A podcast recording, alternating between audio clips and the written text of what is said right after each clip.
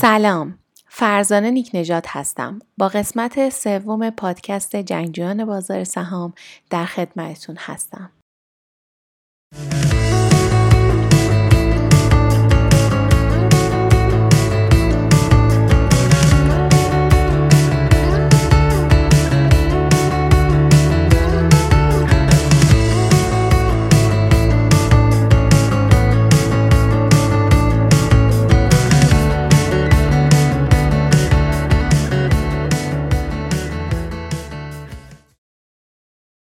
قسمت از پادکست می‌خوام براتون از آقای گیل بلیک استاد ثبات در بازار بگم.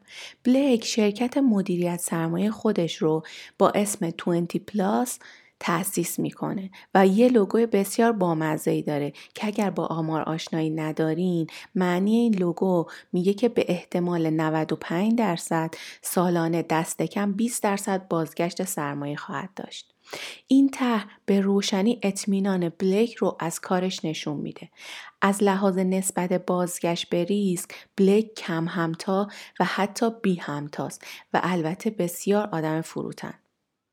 که اطمینانش هم اصلا بیجا نیست توی دوازده سالی که شروع به معامله می‌کنه به طور متوسط سالانه 25 درصد بازگشت داشته البته بگم که شما به بازار ایران نگاه نکنید توی بازار آمریکا این یه درصد عالی بوده و فکر می‌کنم که هنوز هم باشه مهمترین فاکتور عملکرد بلک ثبات اونه هیچ سالی زیر 20 درصد بازگشت نداشته. بدترین عملکردش 24 درصد بوده. حتی اون سال هم همه دوازده ماه سال رو سودآور بوده. و این خیلی عجیبه. حتی رکورد 65 ماه بدون ضرر هم داشته که این رکورد اون رو به یه جو دیماجیو که یکی از بیسبال بازهای حرفه‌ای آمریکا هست تبدیل کرده که البته اون رکوردش 56 بار برد بوده. اون اطمینان رو بلیک در قراردادهاش با مشتریهاش هم نشون می‌داده. اون 25 درصد سود سالیانش رو به مشتریاش می‌داده. اما نکته عجیبش اینجاست که تعهد می‌داده که 25 درصد از هر ضرر و 100 درصد از ضرر حسابهای جدیدش رو بپردازه. تو سال اول البته. که این باز هم خیلی عجیبه. واضحه که چنین شرایطی هیچ وقت براش پیش نیومده. البته بگم که اطمینانش این نتیجه رو حاصل کرده نه نتیجه این اطمینان رو. این خیلی مهمه. از تواناییهاش براتون بگم که می‌تونه تعیین کنه کدوم بخش در گروه سهام در یک روز خاص بالاترین شانس موفقیت رو داره. اون یه پلنی طراحی کرده که حالا براتون جلوتر میگم. روشش هم منحصرا تکنیکاله کوتاه مدت بین یک تا چهار روز معامله می‌کنه. با این روشش تونسته توی ماههایی که سهمهایی که سرمایه گذاری کردن کاهش عمده داشتن به طور مستمر سودآور باشه.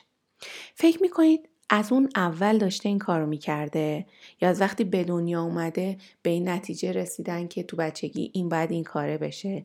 نه اصلا اینطوری نبوده. بلیک یه افسر نیروی دریایی بوده که بعد از یه مدت میره توی کالج تجارت شرکت می‌کنه.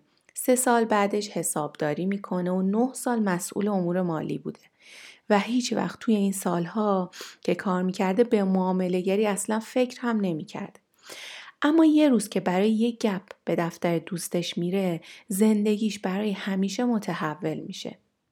اون متوجه میشه که حرکت بازار تصادفی نیست. البته بگم که من باز دارم میگم که این دارم در مورد یه بازار خاصی صحبت می‌کنم و دارم تجربه یه آدم رو میگم و اصلا منظورم بازار ایران نیست. و شروع به پژوهش می‌کنه. متقاعد میشه که حرکت نرخ غیر تصادفی در بازار وجود داره که این یه فرصت سودآور باور نکردنی رو ایجاد می‌کنه. بنابراین اون شروع به تحقیق می‌کنه و 15 سال پس از دانش آموختگی یه معامله گر میشه. حالا اصلا ببینیم توی اون گپ چه اتفاقی افتاد. اون یه دوستی داشت که دوستش روی باند یا اوراق قرض سرمایه گذاری می‌کرده. اون روزی که بلیک میره پیشش بهش یه سری ارقام مربوط به یه ماه قبل رو نشون میده و به اصطلاح ما بهش میگه به نظر چرا نتونستم قبل از ریزش بازار بفروشم و در بازگشت و اصلاح دوباره بخرم. و بلیک هم بهش میگه ببین تو اصلا اطلاعات کافی نداری. شرط میبندم اگه تحقیق کنی می‌فهمی که این بازارها در دراز مدت درآمدزایی نداره. دوستش شروع می‌کنه به تحقیق کردن. ولی بعدش که دوستش اطلاعاتی رو به دست میاره می‌فهمن و می‌بینن که روندها به نظر توی اون بازار داره پایدار میاد و متقاعد میشن که رفتار سرمایه های اوراق قرضه محافظ مالیات تقریبا غیر تصادفیه و این انگار اونا یه گنجی رو پیدا کردن. بعد اون شروع می‌کنه و این کار رو شروع کردن و تحقیق کردن روش. حالا ازش می‌پرسن که تو چطوری سیستم معاملاتی؟ به چی اعتقاد داری؟ چطوری مدیریت سرمایه انجام میدی؟ اون میگه که هر روز روی صد درصد حسابش معامله می‌کنه. هر بار تنها روی یه بخش از بازار معامله می‌کنه و به تنوع بخشی اعتقاد نداره. میگه اگه هفتاد درصد احتمال اگه 70 درصد احتمال پیروزی داشته باشید و 50 تا معامله کنید خیلی احتمالش کمه که در سال ضرردهی داشته باشید. اون ترکیب پویایی و پایایی رو ثبات مینامه و بر اساس اون بخشایی که می‌خواسته سرمایه گذاری کنه رو رتبه بندی می‌کنه. این همون مدلی هست که بهتون میگم که خیلی جالبه. اون میاد هر بخشی که می‌خواسته سرمایه گذاری کنه. مثل مواد شیمیایی دارویی یا هر چیز دیگه. یه پلنی برش میچینه و به قول خودش یه چراغ قرمز و سبزی برش معرفی می‌کنه. و وقتی اون پلن ها اون نکته هایی که نوشته تیک می‌خوره چراغ سبز میشه می‌رفته روی اون سرمایه گذاری می‌کرده روی اون سند سرمایه گذاری می‌کرده. و وقتی که چراغ قرمز می‌شده سهماش از اون سند می آورده بیرون یا فعلا به اون سند فکر نمی کرده. این خیلی متد جالبی شد و برای من خیلی ایده های خوبی داشت. خب این متدش موفق بوده و در واقع به جایی می‌رسه که دیگه بعضی جایی به بعد دیگه هیچ مشتری جدیدی نمی‌گیره. حالا اون چطوری اصلا مشتریاش رو پیدا می‌کرده؟ خیلی راحت. اون با دم دستن چیز شروع می‌کنه. با دوستاش و همسایه‌هاش. اون شروع می‌کنه به معرفی کارش به آدمایی که میشناخته. خیلی علاقه من بودن و خیلی هم نبودن. مهمترین بخش کار بلیک مدیریت سرمایه هست. حالا بریم سراغ بحث جذاب مدیریت سرمایه. روی کردش اینه که با ضرر قبل از اینکه رخ بده روبرو بشین و روند باختن رو در ذهن خودتون مرور کنید هر بار که معامله باز می‌کنه تصور می‌کنه که بدترین اتفاق قرار بیفته. اون وقت اگه اتفاقی بیفته کمتر دست باشه میشه. از دید اون ضرر بخش مهمی از این کاره. بلیک تو مصاحبهش میگه باور دارم هر بار ضرری که پیش میاد باید اون رو در آغوش کشید. با آغوش کشیدن ضرر و درک واقعی اون کمتر نسبت به ضرر احتمالی میترسیم. میگه اگه نتونم در 24 ساعت با هیجان ناشی از احتمال ضرر روبرو بشم نتیجه می‌گیرم که با حجم زیادی معامله می‌کنم یا یه چیز رو اشتباه انجام دادم.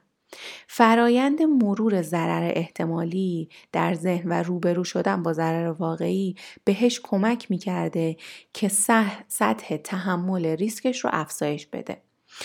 میزان سرمایهش هر سال 15 تا 20 درصد افزایش میافته و همینطور قطعا ریسکش پس مدیریت سرمایه خیلی براش اهمیت داشته.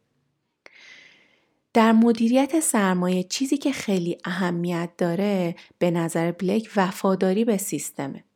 اون میگه که هنگامی که از سیستم پیروی نمی کنم چه سود کنم چه ضرر اشتباه کردم. اما شک کردن به یه معامله نشانه وفادار نبودن نیست. گاهی بر پایه تجربه گذشته یه معامله سودده نیست اصلا. و نکته مهم اینه که اگر قاعده ای رو یه بار نادیده بگیری بار دیگه تخلف از اون آسونتر خواهد بود. مثل شکستن رژیم غذایی میمونه. یه بار که اون رو بشکنید بار بعد راحت تر می‌تونید استثنا قائل بشید.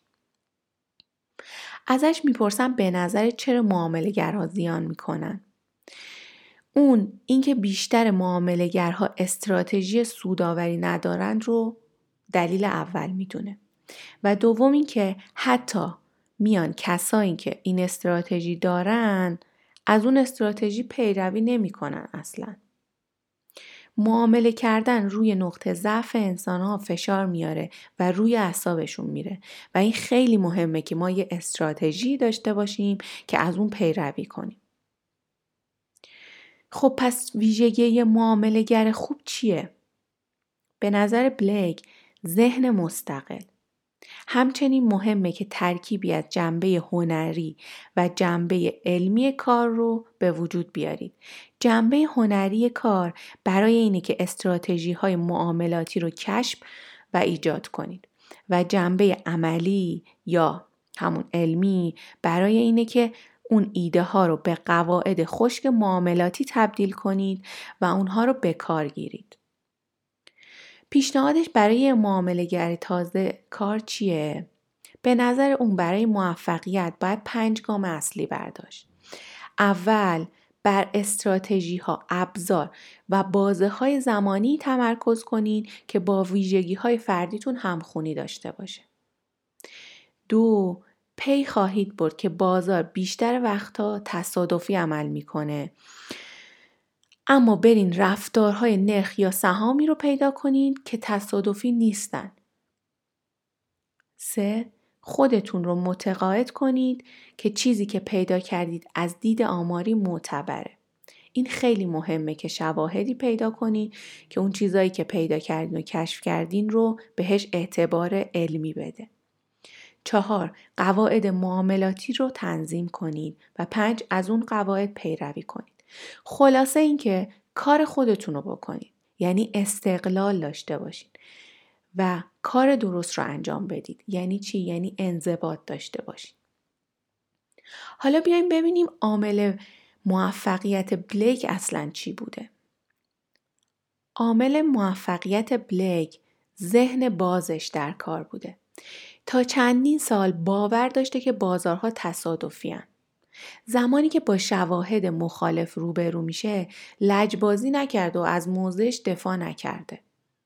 در عوض اومده در مورد اون مسئله تحقیق کرده و وقتی شواهد نشون داده که دیدگاه قبلیش نادرسته دیدش رو عوض کرده یعنی همین یک اتفاق و یک حرکت به نظر کوچیک زندگیش رو برای همیشه عوض کرده توانایی عوض کردن دیدگاه شاید مهمترین ویژگی یه معاملگر موفق باشه.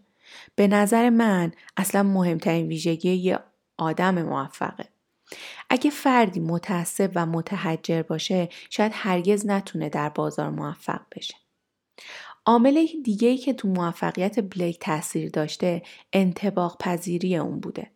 بازار فرایندی پویاست و برای موفقیت پیاپی باید همگام بازار تکامل استراتژی داشته باشیم. یعنی استراتژیمون رو اصلاح و یا حتی تغییر بدیم. اون کارش رو با اوراق قرضه محافظ مالیات آغاز کرده اما وقتی که پایایی و سوداوری روکردش در اون بخش رو به زوال میره کورکورانه استراتژی قبلیش رو پیش نمی‌بره و بلکه میاد اون رو متناسب با بازار جدید و اون پژوهش های جدیدش تغییر میده و این سرانجام باعث شد روی کردی جدید و سودآور بیاره. بلیک به ما نشون داد که بله بازار رو می‌توان شکست داد. چطوری؟ قطعا با دونستن این جواب نمی‌تونین چنین کاری رو بکنین چون به احتمال زیاد اون با ویژگی های فردی شما سازگار نیست. یادتون نرفته که مهمترین چیزی که گوش زد کرد استقلال هست. اصولا راه میانبری وجود نداره و هر معاملگر باید راه منحصر به فرد خودش رو برای حل معمای بازار پیدا کنه. امیدوارم که این قسمت از پادکست براتون مفید بوده باشه. دوستم نظراتتون رو برام بنویسین و ازتون قدردانم که من رو شنیدین.